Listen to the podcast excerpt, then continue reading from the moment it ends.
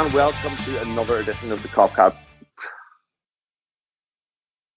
Hello and welcome to another edition of the Copcast podcast. That's about the third time I've tried that, but we're just going to stick with it now. We came to you before the season started, but I failed to hit the record button. So again, before anybody decides to tout on me, because um, if you're come from full disclosure from, from, the start, yeah, full yeah, disclosure from the start, getting it out there. Yeah, touts out. So I'm not gonna, I'm not gonna put anybody in that position where we need to hire some paramilitaries and go to their houses. so, so, um, yeah, um, it's been a while. So thanks for sticking with us if you have. I've got Jay Reid, I've got Neil Patterson, I've got Andy Bell. It was Liverpool away at Fulham. It was 2 2. For large parts, we were fairly, fairly dreadful, Jay. Um, and before we get into before we get into the game itself, I think I probably want to start with Klopp's post match, where um, a lot of focus has been put on Klopp said it was a dry pitch, but actually, for ninety nine percent of things that he said is that we just genuinely weren't good enough. We went in with the wrong attitude, um, and we've seen it before. And if, if, you've ever played football, you know yourself. If you don't start a game well, then it's really, really hard to get back into it sometimes. And that's what we kind of found. Um, I think we were complacent. Um, and we looked like a team that we looked like a team that were playing where every point didn't matter, which is wild because literally two of the last four seasons we've lost the league by a point, and one of those seasons we ran away with it and won it, and the other season we were absolutely ravaged by injuries, which derailed everything. So, you know, I'm if if if I want to be like doomsday clock kind of guy, you would you would worry that maybe it's just one of those seasons that you know we've seen Klopp have with the likes of Dortmund in the past, where it's just like it's it's it's one it's one hurdle too many for this team, and and they haven't burnt out, and we have broken them, um, or were we just arrogant, or a little bit. There's nothing jealous. like a bit of hyperbole, is there really? Which yeah. I think, which I think it is. Like, and you know, it, it played into the cliche of, you know, it was our fourth year in a row we played the championship champions on the opening day of the season. Um, the early kickoff, you know, no one likes an early kickoff really for multiple reasons, and you know, what what what what I found bizarre is like all week Pep Lijnders has been plugging this intensity book, and that was the one thing that we didn't take into that game at all. Um, you know, I we done all the media work about how it's our, intensity is our identity and stuff. And if anything, I think they left the book on the coach or they all read it and fell asleep because it mustn't have been that good. But I'm sure it probably is. Um, it just was one of them games, and as you say, like if you've played football, you know if you don't start well, it's can be quite hard to get into the game. But we've seen it many a times where we will really get off to the best start, and then we'll just have a 20 minute spell and we'll blow a team away. But at no point in that game really did we have a sustained amount of pressure in the spell. Maybe between or after the first goal and between you know them getting um, the penalty decision.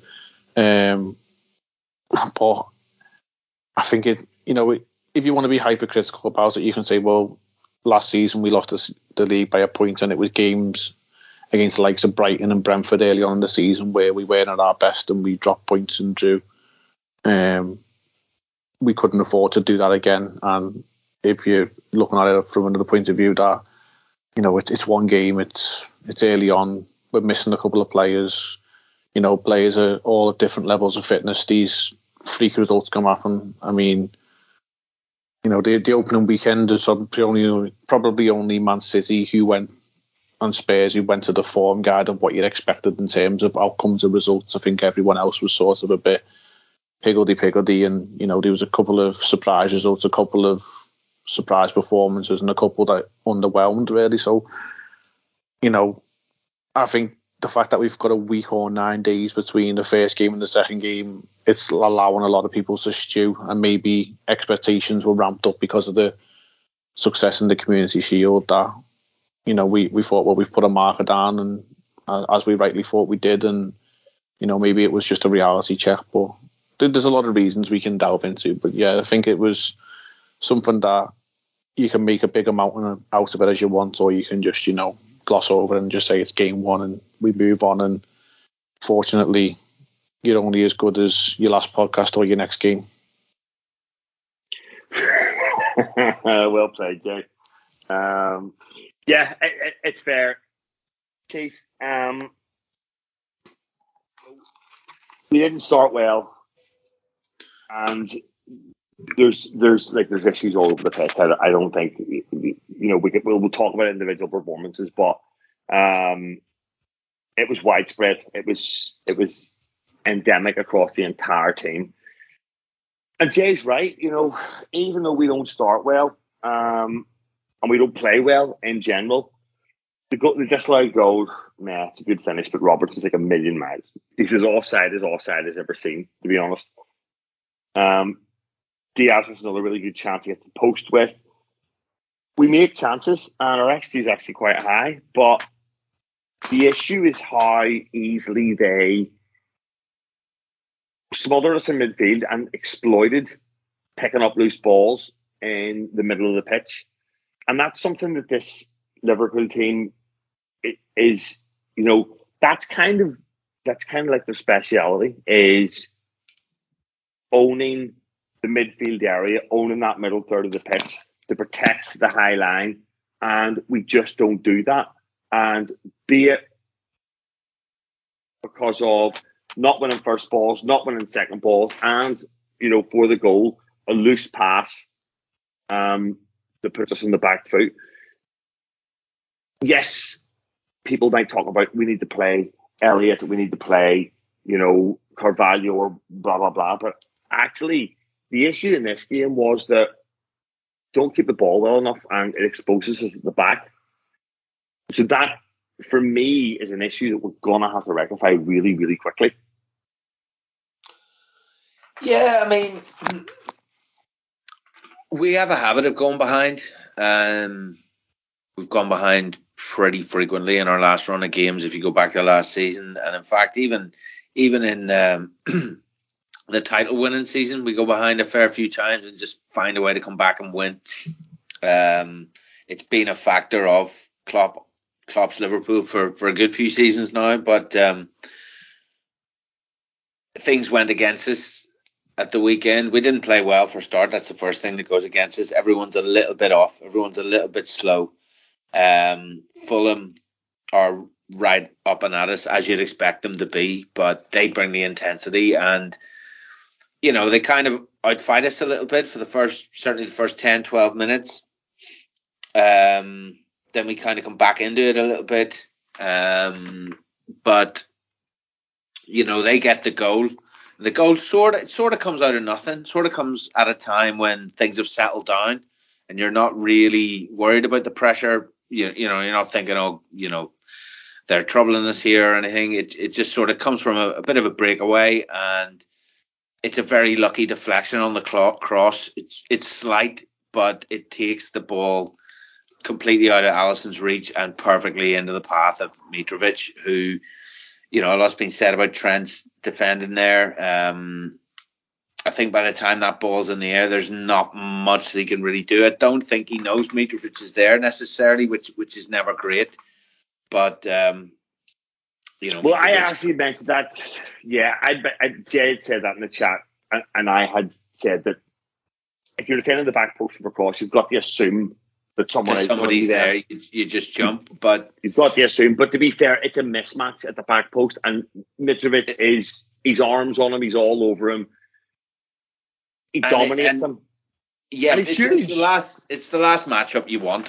A, you know, ball is coming in perfectly uh, for Mitrovic. He's he's got a run on Trent. He he's you know he's up early. He hangs. He's all over Trent. Trent doesn't get off the floor.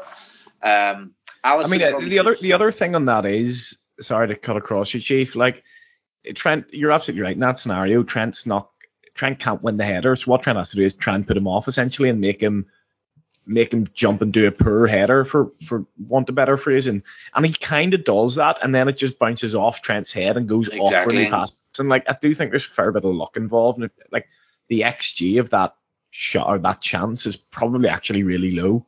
Yeah, absolutely, and it's very it, you know it, it tends to be like that when when we concede. Um, you know, particularly against uh, teams that we're expected to to beat comfortably when they tend to score, it, it's it's often as the result of of a, an amazing combination of circumstances, basically. And that that goal, you know, the deflected cross and the fact that it bounces off Trent's head and, and sort of loops into the net, um, you know, are, are two perfect examples of that. If if the cross doesn't take the deflection, it Mitrovic isn't isn't getting on the end of it, and you know, there is no problem. Um, we then we then come back into the game we're not burning by any stretch of the imagination, but we get to halftime at 1 0. We make the substitutions on 50. Can I just say that we, we didn't mention it, but Darwin Núñez should have started. Um, and anyway, he comes on, and um, pretty quickly we see the difference. And when we go one each, looks like we're going to go on and, and win. Núñez almost gets a second really quickly. Um, uh, it gets cleared off the line, I believe. And then out of nothing, out of absolutely nothing again, Matip gives the ball away. Mitrovic runs at Van Dijk, and you know, at a certain point, you see almost he, he looks up and goes, "What the fuck am I going to do here?" And he he he runs at Van Dijk's very very clever play. Van Dijk hangs out a lazy leg. Mitrovic makes sure there's some contact, and and it's a pen, and it's one of the cheapest penalties you'll ever see, but it is a pen.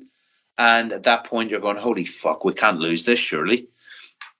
So, um, you know, to get the 2 2 from that point of being 2 1 down on what, 73, 74 minutes or something is, is a bit, you know, you can sort of, that's why I wasn't absolutely raging after the game because we've seen us lose those games before. But obviously it's it's it's disappointing. But uh, if we don't concede that penalty, that dopey dopey penalty, uh, again a, a, combination of a, a, comedy of errors really between Matip and, and Van Dijk um, we win that game and we probably win in three or four one in the end. But you know, having to come back again just sort of you know obviously delays that process. We can't get the third. We uh, we we rattle the crossbar later on. Um, so I wouldn't read too much into it. It's it's obviously really disappointing, but they're not gonna, you know, they're not ultimately those two points on the very first day of the season should not prove costly. Let's put it like that. Let's let's hope it's early enough for them not to prove that costly. Yeah, and Andy Chief kind of he makes the point that, that Núñez should start, and I think every I think everybody and his dog thinks that Firmino is going to start, maybe except for Chief. Um, I think whether that's the right decision, whether that's the right decision or the wrong decision, decision. The reason you know, just just because of the charity shield, performance. The fact that we basically had to do the same thing in, in that game. Bobby starts, doesn't do much, it doesn't play particularly well, and and Núñez comes on and, and changes the game. And I just think there's a little bit of Firmino's playing a little bit on borrowed time now at the moment. Um, he's not been himself for a long time, and I understand why maybe Klopp felt he would start Bobby, but I think it was crying out for Darwin. Yeah, Andy. yeah, on that, you know, I think the fact that the fact that Fulham kind of swamped the midfield, um, that's that's their game plan. They do it really well. Firmino is almost more of a hindrance for me than an option or an outlet for us. Where he's just another body in there, and it's all too tight, and it it, doesn't stick. It's chaos, and they create chaos in the middle of the pitch, and that's ultimately what leads to the majority of their chances, where they're just faster and sharper to the second ball. And um, yeah, it it does. The pattern of the game significantly changes when Klopp makes the changes, and you know I don't know. I think we've seen the likes of Brighton do this for Firmino before, where they kind of flood that area and don't allow him um, to to pick the ball up, have a bit of space, link the play. Um, so I, I, get what Chief's saying, and he's right. His performances haven't been up to standard probably the last 18 months. There's probably two or three players we could say that about.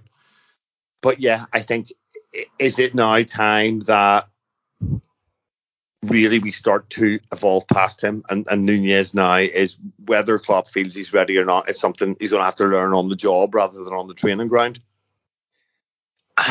I'm hesitant to say evolve past him. I know the performances haven't been up to his usual standard for the last wee while now, to be fair, but I do remember kind of that Man City game, the, the semi final last year, where he plays um he plays Keita in the midfield, and everyone, including me, after that was saying, right, that's it now. From now until the end of the season, the midfield has to be Fabinho, Thiago Henderson, or Fabinho, Thiago, Thiago Keita. And then the very next game, Keita threw in a stinker in Villarreal, and everyone was back to Henderson again. And before the European Cup final, everyone wanted Henderson. That's just an example of, well, everyone apart from maybe somebody on this podcast, but that's just an example of, um, you know, how I sort of I felt game. that. I felt it. Had to get it in. It's, it's, a it's a prerequisite criteria for every podcast. Now I got to dig at Jay and about Henderson. I'm sure you, I'm sure you get me back at some point. Listen, that's um, fine. It feeds my narrative for the next question, so I'm completely okay with that. It's uh, the, the overall point I'm making is that you know there will be some games this season where Henderson and Firmino are better suited than Elliott and Nunez, and the game will play out in a different way. And you know Elliott might start a game, get caught up in it, and Henderson will be really good. I don't think we need to have conversations about evolving past players. That said, you know, everything you say, Dave, uh, in your question is absolutely right. Firmino is many things across his Liverpool career, but he's never been an, an outball. And what we were crying out for in that first half was an outball because it's usually that kind of Van Dijk to Salah crossfield ball that wasn't coming off. Um, they just the press or, or it used to or it used to be the one, and I don't want to get into that we miss Mane debate because I think that's ridiculous, but the one where you could just chuck it up to Mane and he just yeah. became this this miniature Didier Drogba. The way he was able to control his chest, bring it down, hold it with his strength, and get us up the pitch. Yeah, Mane would do amazing things on the touchline, 50 yards from goal, and you'd sort of think, can we get him to do that in and around the box? But actually, one of the traits I think of an elite winger is hold up play. It's something we always say about central strikers, but I think if you look at Salah, Salah makes the ball stick and he can get us out of difficult situations. Mane could do the same. I'm not sure if Diaz is quite at that level in that part of his game yet. Obviously, he does other things really, really well. But Firmino's not an outball, and they were pressing us all over the park. And I thought it was really interesting because they absolutely hammered out to the fullbacks anytime they got the ball. They hammered into Van Dijk anytime he got the ball, so he couldn't pick his pass. And then they kind of let Joel Matip have it, but they crowded the midfield to make sure he couldn't do his little mazy runs. Uh, and then when the ball went in the midfield, then the press came, and they just got that spot on. It meant they always had an extra man because they always let, left Matip free, and they outnumbered us all over the pitch. And if there's one thing that isn't going to help you out in that situation, it's your central striker dropping into that area of the pitch where everyone is. So I don't know why I even wait until 50 minutes. I don't know whether it's out of politeness or let's not knock Bobby's confidence, but the sub could should have come at half time. And then like Nunez comes on and once again just has one of the most impactful in in good ways and bad ways performances that I've ever seen. And this is kind of feeding in what, to what I said on the podcast the other week. You know, Firmino was a bad game there. Firmino was a bad 50 minutes, and he barely touches the ball. And when he does touch it, he gives it away. Nunez does two pretty bad things. In you know, he misses the flick for his goal. It flicks back off him. Um, it's obviously a good run and he's involved in the build up. And then the assist he gets for Salah is just a poor touch. I mean, he does two bad things there and it results in a goal and an assist. And that's the difference I feel right now between Darwin and, and Firmino. Firmino does something bad and he loses possession 50 yards from goal. Darwin does something bad and it flicks off his arse and goes in. And I feel like he's going to score that, so many goals. But that's also about the positions that he's taken up on the pitch, yeah. which are so converse to what Firmino does they are they're almost literally couldn't be two strikers that are more opposite. Absolutely, and I feel like I'm being kind of disingenuous with him there because he does some really really good stuff as well. Like there's one where the ball's just kind of floated to the back post, and all he can really do, you think, is head it it's down. It's not down to Diaz, isn't it? It, it? It's not even that one, that, but that was brilliant as well. Um, it's the it's the one where it gets cleared off the line just after the goal, mm-hmm. where he all he can do is knock it down, but there's nobody in the box, so he kind of like heads it up for himself and then uses his strength to get in behind the defender, and he's unlucky with a finish. Like I thought that was bloody world class watching it, and he's gonna do these things. And as I think I've said before, you know, when he comes on there, he he literally. I think this might even be harsh, be being harsh on him. He's involved in a massive Liverpool moment every five minutes. You know, he must be involved in five or six big Liverpool moments, and there will be times this season where he has such terrible games that those compilations will go on Twitter because it will be so in your face. You know, he can start a game against Palace and he can have 15 big moments and he can fuck them all up, and it'll be really embarrassing. But at the end of the day, that's still probably better than Firmino having a bad game and kind of just losing the ball in midfield and not really touching it all game, if that makes sense. He's not the finished article. He's so much he can work on stylistically and blah blah blah, but he's going to be so involved. And I think, see if this is to do with fitness, which is why he started on the bench. And listen, anyone coming from another team to a Jurgen Klopp style of training is going to struggle mm-hmm. with their body to adapt to it. If it's about fitness, fair enough. But if it's about transition stylistically, we need to fuck that off now because he needs to start against Palace. Yeah, it's not often that I hear you and Chief agree, but that was a sweet moment. Um, we and Chief aren't too bad now. It's just no. during COVID when we're all fried. when we're just, all fucking locked up. Yeah. Anybody to fight with? Anyone to fight with? Um, yeah. At least Chief isn't on Twitter, so that's that's a blessing. Um, otherwise, God knows what you two be getting up to. Jay, um, okay, let's move on to the midfield three. Thiago has a nightmare, goes off. Um, Henderson doesn't play well, although nearly gets the winner at the end. And look, Jay, I'll say that was a sitter, by the way. Oh, yeah. and this is specifically Jay. Like this is specifically why I, I have come to you on this. Um, because obviously, you know, I, am a Henderson fan. Um, and I don't want to be shocker, right? Um, I don't want to feel like I'm scapegoating anybody, but like honestly, I feel like Fabinho's form and I've, I've said this last season. Um, I feel like Fabinho's form has gone under the radar per for probably I'd say at least 12 months now. Um, it doesn't get the same criticism. It's not the same kind of um, scrutiny that the likes of Henderson will get. But you know, if we're talking about second balls, we're talking about the guy that has to screen the back the back four. It doesn't happen. It just doesn't happen, and it's no surprise to me that he's hooked as early as he is. It didn't really get any better though, did it? I thought it did get better. Genuinely, mm. when the changes came on, I thought it did get well, better. I thought, I thought where did know, they go? There's an argument to say that Milner Milner makes a massive difference in there, and Henderson moving to the six makes a massive difference. I think their legs falling off make a massive difference, Dave. I don't think you can put it completely down to the changes. No, that and, and that is fair. That is fair. But I, I do feel that, you know, it's not I don't think it's just a tactical reason why Fabinho's hooked as early as he is, because that is not something that we see very often. No, no, there, there may be fitness, there may be something else, so who knows. But I think you can caveat it in in the the level that if, if we're all honest with each other, we all know Thiago and Fabinho are a class above any other midfielders we've got in our team, and we've seen what they can do. So we naturally expect, you know, a level of performance from them, and their six, seven out of ten performance. Sometimes, you know, people will question, well, maybe that doesn't look right because we naturally expect an eight or a nine out of them because you know, we all know that's what they've done in the past. And then for me, I think, you know, Henderson, if his his base performance is maybe a five to six, if he has a seven out of ten, then people write home like he's had a ten out of ten. But then if he has a four out of ten, then there will be people like myself who probably say, well, it was a two out of ten because he divides the fan base that much. There's there's been players throughout the years that have divided fan base, and I think you know it's it is only heightened more by by social media and people's views and platforms to to voice opinions and stuff. So you know it it it's whatever your side of the fence you sit on, but I think no one really comes out of that game with any credit from midfield, and you know if you are targeting the player for whatever reason, and I, I will say like I will watch Henderson more critically than others, then you might watch Fabinho more critically than others. Then that that is fine. That's you know what you do as fans. You tend to look out for certain things within games, but you know the, the fact is Henderson started as an eight went to the six after what 50 odd minutes, but only completed three forward passes in the whole game.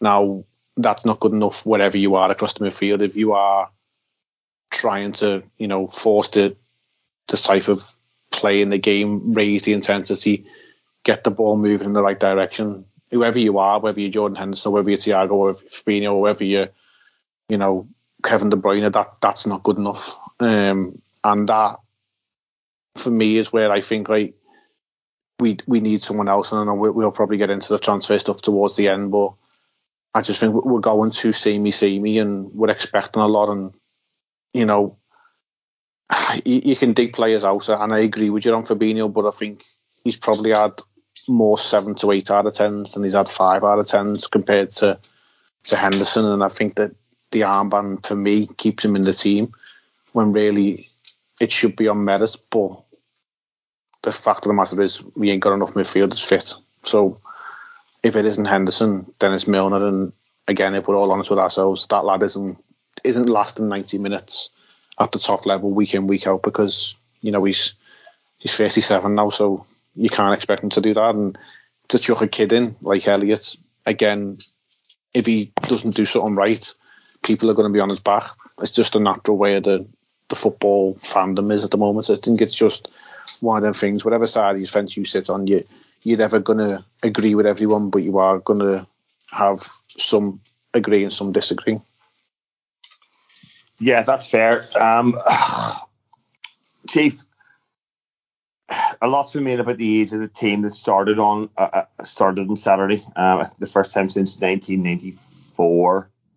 Um, there've been six players over the age of 30 that started, and three of those, you know, half of them are in the midfield. Um, Tia, or sorry, no, not Fabinho, but Thiago, um, Henderson. You get Milner coming off the bench at 57. Um, and then in between, we've got Fabinho and really nothing else, unless you want to count Chamberlain, which I know you absolutely don't.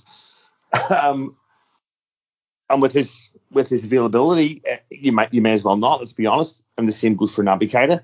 So what you've got behind that's Curtis Jones, you've got Carvalho, and you've got Elliott. You know, I think everything was said in the summer that Tchouameni was a prime target, and we know that this football club does not move for players unless it is part of the you know the wider overall strategic plan. But is there a case now to say? I watched Klopp's post match and he said we've got nine midfielders, we're not short of midfielders, we're just short on fit midfielders. But is this now the plan where we maybe do have to do like a, a Luis Diaz, for example, and just move six to twelve months early due to circumstances? Um, and I mean for long term as well, because we just essentially what I'm saying is we've got a pile of old guys and a pile of young guys and a 28 year old Fabinho who's like, for me, out of form.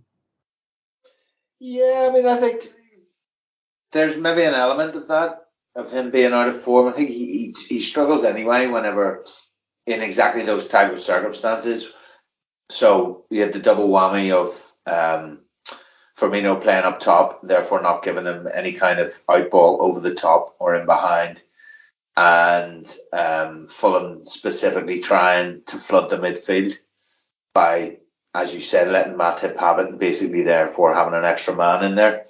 Um, so I think they were they were the sort of they're the kind of worst circumstances for Fabinho at the six or in the six to um, thrive in, and he had a poor game. Um, but yeah, this is something that we've talked about before, and long before the season started. Um, the reality is, when you look at the midfield, there there's a there's a big gap. There's a gaping hole there um, in in that age bracket. You know, you're you're 25, 26 year old um, in the prime of their career uh, age bracket and someone who's, you know, reliable uh, and basically someone who can be an ever present, like uh, obviously Gini was um, for so many years.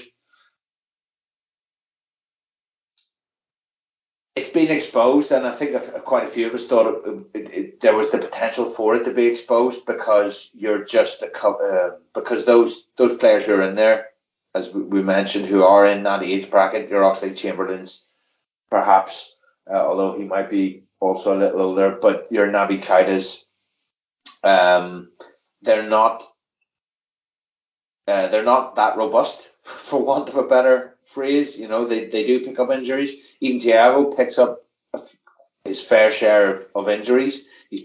Well, this is what Steve. This is Thiago's third season with us now, isn't it? At the, yeah, I think he has never played more than 25 league games. Well, we put yeah we played we played what like close to 60 games last year, if not more. That was his 50th appearance for us.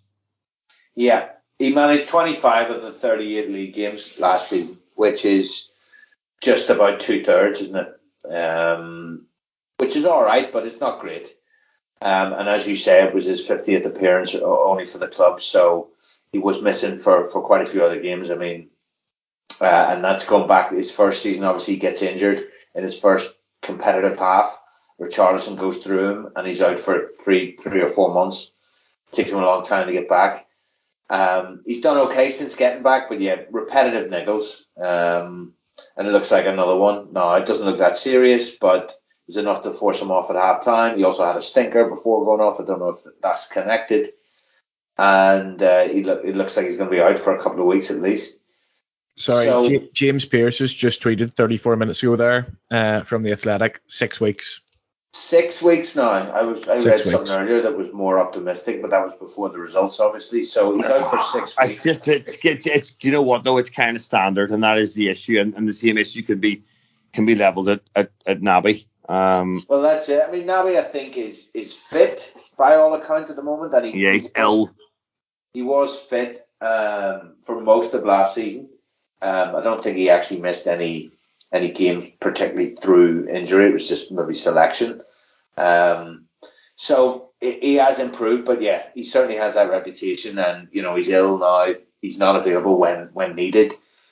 The thing is, you know, Klopp said we don't want to react to this. We don't want to panic, basically. But and he's right. You know, if if if everyone comes back after the four to six weeks or whatever, and they're all fully fit for for the rest of the season, then fair enough. But that seems unlikely. Um, so you know, i am always one for the one more lad would be would be great. Would be just great. You know, I'm always in that camp, and I'm definitely I was in that camp the year we lost all our centre backs. Although one extra probably wouldn't have made that much difference given every single player there got. got we bought Ben Davies. But um, yeah, exactly. And how did that work out?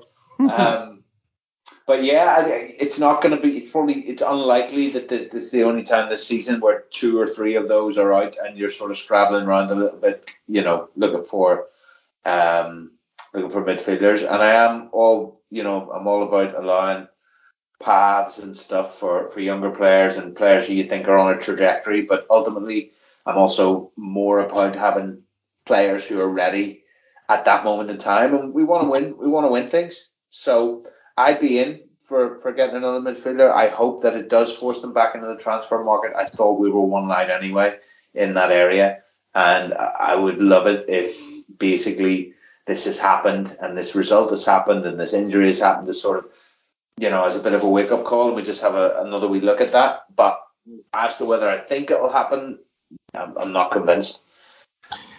Yeah. Just just quickly on your your six weeks prognosis it probably takes us seven league games and maybe one or two Champions League games. takes us to the infamous international break in the middle of September, which you know no one needs. But uh, just for context, Palace at home, United away, Bournemouth at home, Newcastle at home, Everton away, Wolves at home, Chelsea away is the 18th of September, which is roughly six weeks, give or take, from now. And would you really want to risk him if he's coming back off an injury for that game with an international break of two weeks around the corner? Probably best just to leave him and but get him back. Not, were you not? Did you when in our sorry, Jay, um, but Dave Dunnan, did you not say in our infamous unrecorded pod that a wee tweak for Thiago around World Cup time or something would be good, so he didn't have to go. Oh, uh, yeah, pretty much it did. Yeah, I did. Yeah, you. So it's your fault. You've scouted him. Yeah, of course it is. always, of course it is. Of course it is. Absolutely.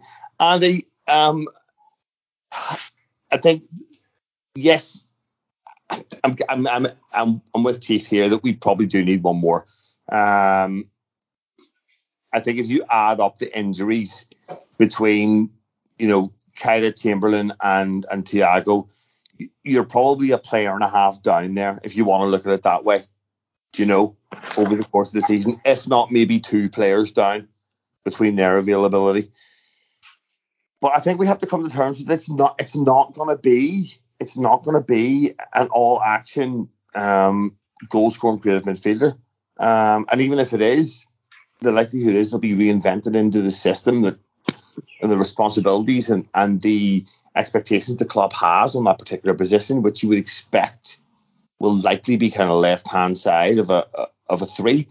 Um, I think Fabián Ruiz looks like he's going to go to PSG, which is kind of annoying for me because I really like him. I think he's really good. He's just turned 26 and he's, he's pretty much that the, that specific style of he can kind of do everything. Um, Bellingham obviously isn't going to go this summer. We knew that anyway, even though there's been chat about it because Haaland has been has uh, been sold. Tchouameni's gone, and the, the kind of the one name we're left with here is is is Matheus Nunes, but again, I don't know anything about that. I'm sure you're of extensive knowledge of the Portuguese league, etc., etc., which I'm actually sure that you don't. But but that but that is that is the type of player that we're looking for. It's not someone who is going to contribute at the front end of the pitch. Yeah, I don't even think stylistically it, it makes that much of a difference right now. I'm offering no insight to what anyone else doesn't know listen to this and on this podcast that Liverpool aren't going to just get anyone in. They're going to wait for the right person like they do with Van Dijk. I'm pretty sure that's what they're doing with Bellingham. And we know that we're not Man City. We know we don't have an endless pot of cash or random Qatari Airways bizarrely wants us for 100 million every year so we can sort of launder that money. We're not going to be able to, you know, spend what 45 million on a Matheus Nunes as a stopgap, just oh, and then get Bellingham in next summer. And if it is between that those two types of scenarios, which I suspect it is, I would rather just wait for Bellingham to be honest, because you know, okay, you might gain an extra couple of points this season, but then the season after that, you're left with somebody who you didn't particularly want, or who was second choice or third choice or whatever he is, and you can apply that.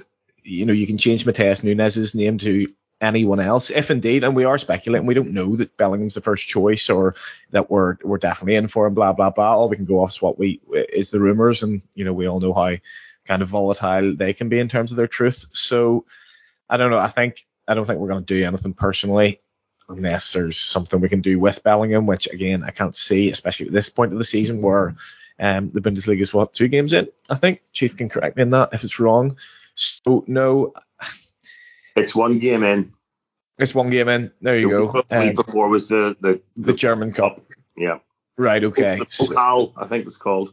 So I think I think you're just going to see the like the likes of Elliott just given full trust now, and I think he, he does have full trust anyway. And you look at his performance at the weekend, and you know people said about Milner changing the game. I thought Milner was decent, but like everyone else on the pitch, had some sloppy moments.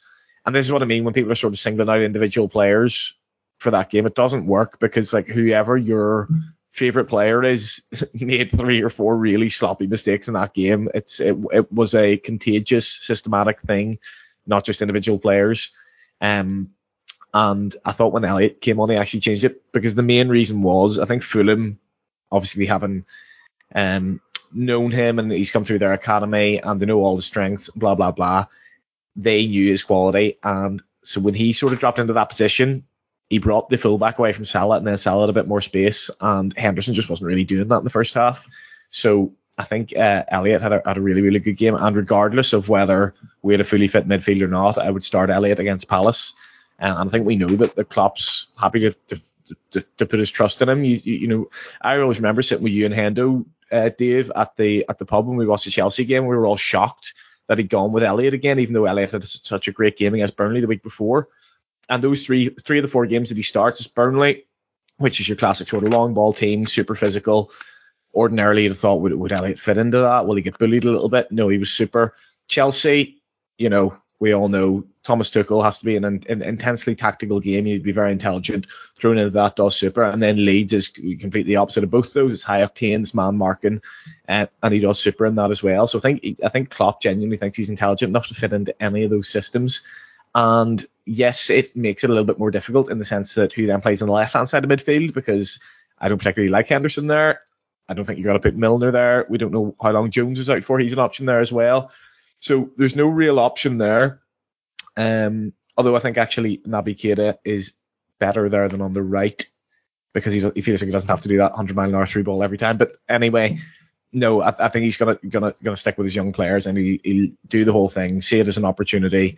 Um, you know, your time to shine. And if Elliott stays fit, to be honest, I think that's think I think a fully fit and firing Elliott from what we know and how highly Klopp and Pep Lijnders rate him it could possibly be in our first 11 midfield anyway. Yeah, yeah, absolutely. But we're sort of, just to jump in, we're sort of one, we're a Harvey Elliott injury away from a from a crisis at, at this point.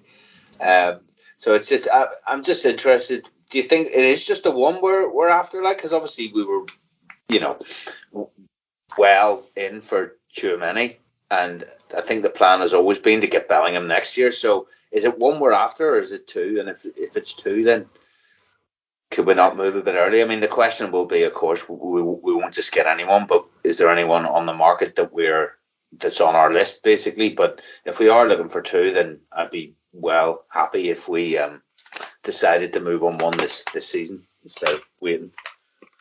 Yeah, I think we need one. Yeah, definitely, hundred percent. Yeah, do you know, Jay? Maybe we do need one, but as has been, you know, discussed. one would be better for this season. If we get Matheus Nunes in for 45 million now, we will be better this season.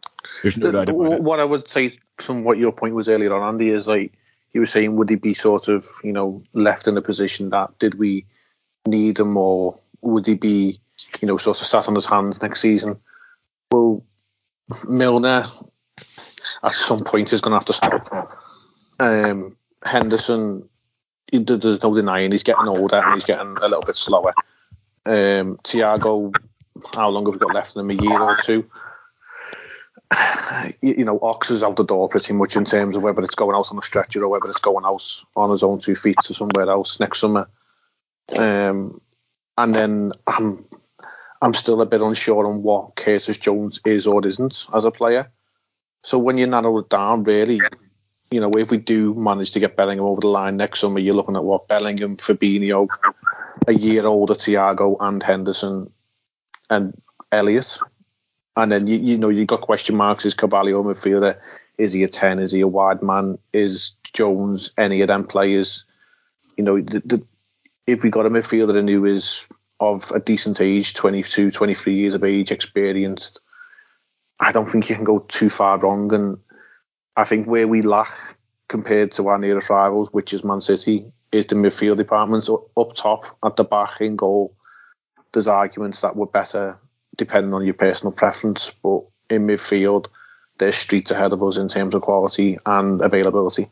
I, I think we've always done that though. We've always had shortcomings somewhere. Um, for years, it was the front three, where if any of the front three got injured, there was a massive drop off.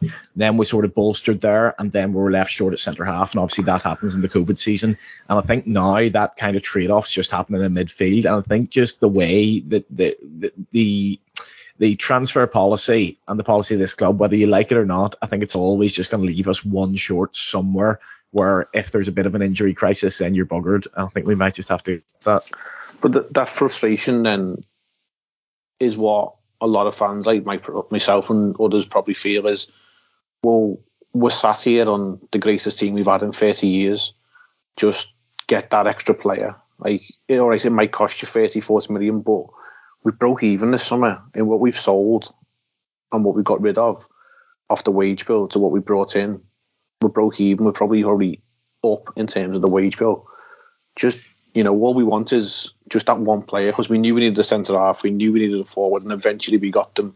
But, but, but then we get Kabak and he makes late. us we get Kabak and he makes us know better. yeah, know? no, I mean, I, I Konate like was the one, wasn't he? Let's be honest. So, and then so, Jota so, was the so, one. Yeah, so Jay, so let's let's look at this. There's there's two kind of schools of thought here. Okay, there is the first school of thought, which is, you know, this ownership has they've stuck a certain plan, and we can look at a variety of different players. Van Dijk being the obvious one that you know what we'll wait we'll wait because this is about, and this is something that I really admire about the owners. This is about long term. It's not about the way the Glazers are making a quick buck, getting the revenue stream in. Winning isn't important. If we want somebody, we will wait for them. Um, which has worked for us in the past with the likes of Van Dijk. But then the other school of thought is that we've experienced having multiple injuries in one particular area of the pitch, which at the time was centre half. Um, and now we're kind of experiencing like post traumatic st- stress disorder with this midfield situation that we're in at the minute. So, do they learn from that? Do they deviate from their their original kind of um, template of what a recruitment strategy is? Or do they just stick and go, do you know what, you're going to have to deal with it? You've enough fit players there. There's guys back in one week, two weeks, three weeks, four weeks, six weeks. And we're just going to wait. So I, I get where you totally get where you come from. And I think, you know, you can have caveat that saying Bellingham is arguably the one we may wait for next year. It doesn't seem to be the name that's going away. And, you know, that plays right into the, the first point you're making but then the second point for me, you know, you're not, we're not panic buying in terms of like getting a Kabak and Davies in who didn't really have any impact or didn't even play for us in the other in the case of Ben Davies. But go no, and get it's maybe, it's maybe going to go and get two or three and go and get a player moving can, six or twelve months earlier than we, we had planned. Yeah, Luis Diaz is a it's a prime yeah. example. And you know, we, have missed out on the league twice, as we've mentioned earlier on, by a point or two we've narrowly missed out on two Champions League finals to Real Madrid because we've been outdone by an aging midfield who've got quality in their half, in their team, sorry.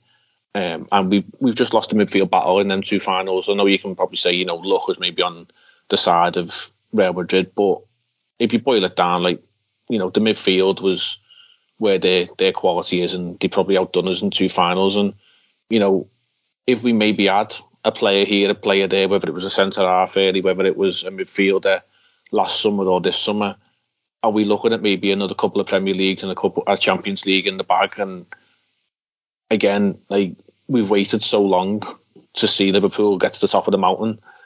Are we really going to sit on our hands and waste it? I think if we just, you know, maybe just went that little extra yard, the quadruple could have been on. Maybe it could have been a treble. Maybe we could have had another Champions League in the bag. It's just such fine margins, and I just feel as though we just need to stretch that a little bit more once or twice, just as you know, those points against Brentford last season, the big games we never drew. We drew every one. We didn't win a, a single match against the top four.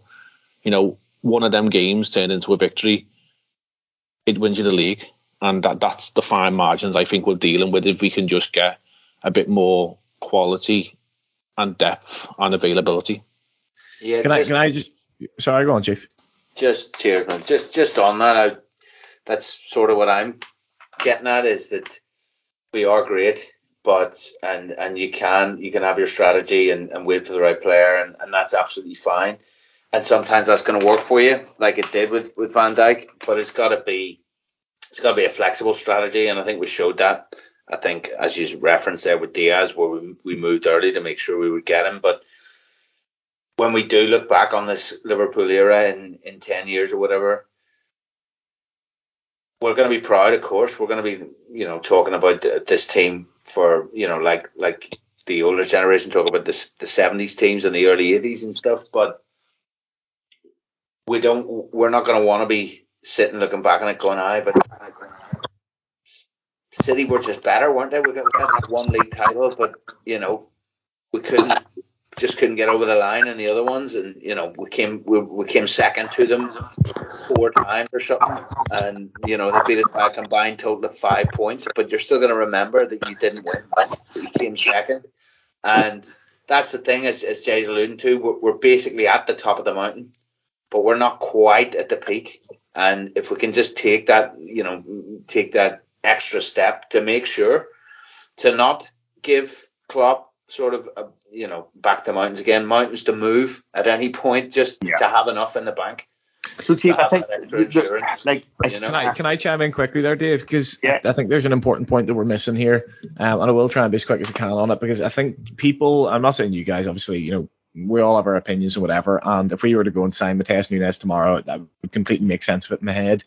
But I feel like people see it sometimes like you're playing FIFA career mode and you have to get a midfielder in, and Jude Bellingham's this 90 rated star, and we can't get him, so we're better getting the 82 rated player in what people are forgetting is is is stylistic um, thinking around it as well. There's a an incredibly narrow um, field of midfielders. It's a skill set. It's very it's an incredibly narrow. Uh, first of all, with the technical ability to come in and make a difference, and the technical ability is probably the easiest. But secondly, to fit into the sort of pressing style and the high octane you know, which let's face it, Ozan Kabak and Ben Davies clearly couldn't do. Otherwise, they'd have played a lot more. Nat Phillips could barely do it, and he still got in ahead of the two of them.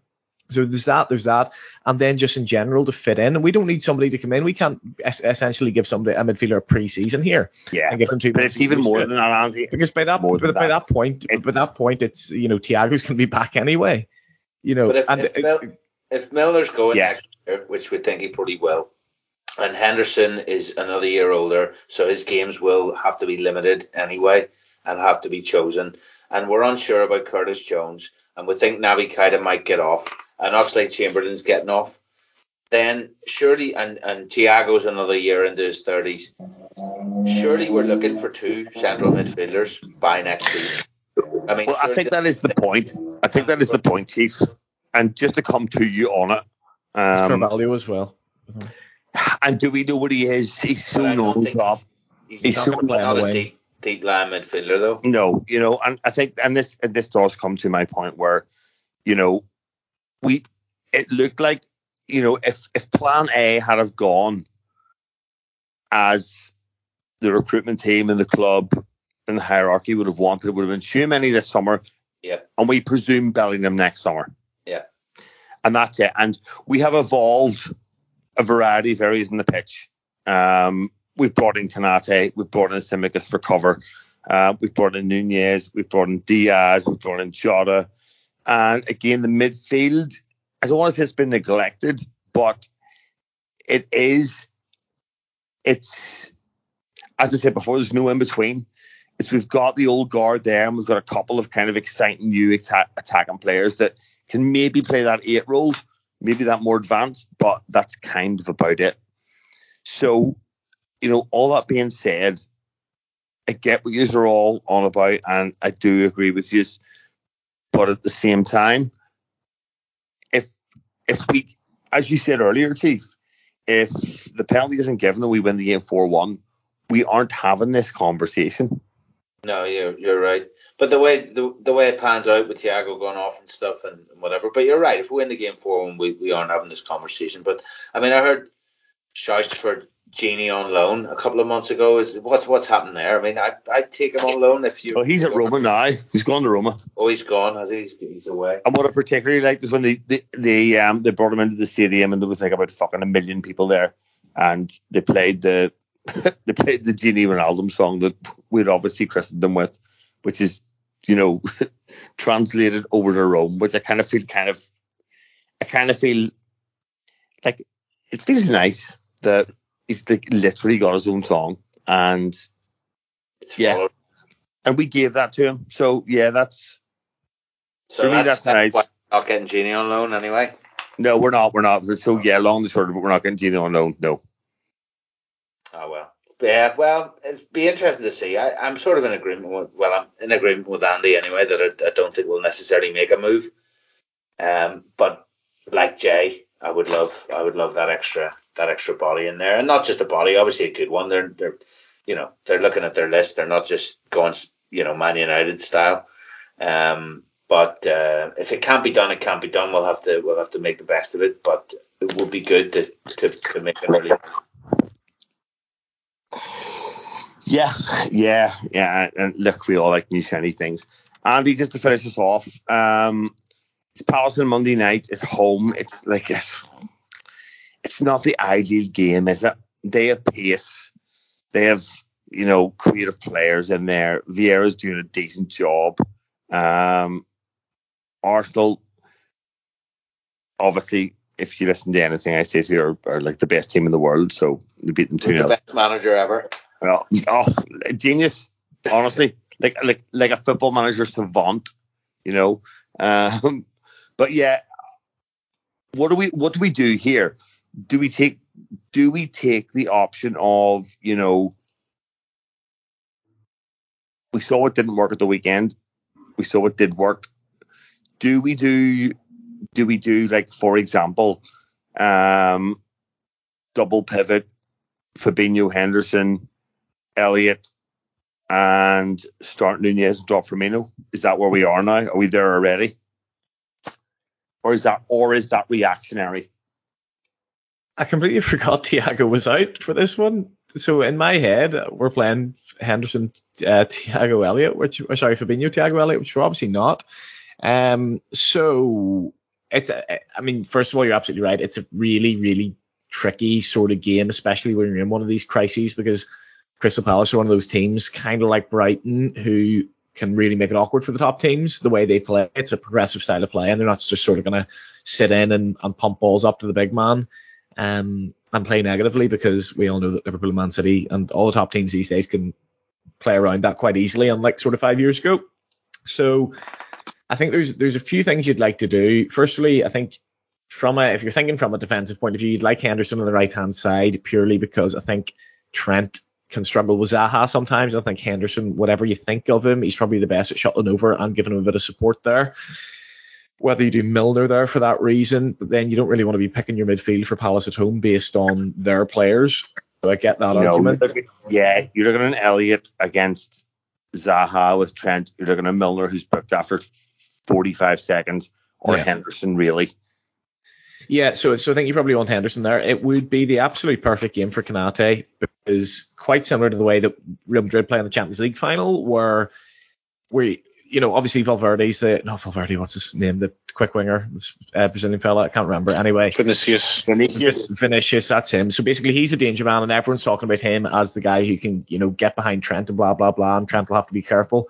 And then what kind of happens is Trent just goes and plays in his own position anyway, and Konate does right back for half the game because he's got the pace on him. Um, and I thought that would have been perfect for Zaha because then it doesn't become Trent versus Zaha. Um, it becomes, you know, yes, Trent has to. It was, sort of- ki- it was it was kind of similar to the start of last season when it became at Stamford Bridge, Stamford Bridge, and I know it was, it was in Canati, but Werner against Matip. Yeah. Yeah, and um and, and with you know with Konate, you have a little bit more faith in him there. Whereas I would have always said, I mean, I would have always said that that Matip would have been a great a great player to deal with the likes of a Mitrovic type striker, but that doesn't transpire. And I think actually Matip maybe has his worst game for Liverpool at the weekend. I say that as a fan of his, but I don't think you bring a Gomez in for this one, given their pace in behind, given I'm not completely convinced that his body has fully recovered to the the kind of recovery pace that, that he had pre-injuries. So I'm a bit worried about it to be honest. Um, but I would stick with Matip. I would go Fabinho, Keita, and Henderson. I think.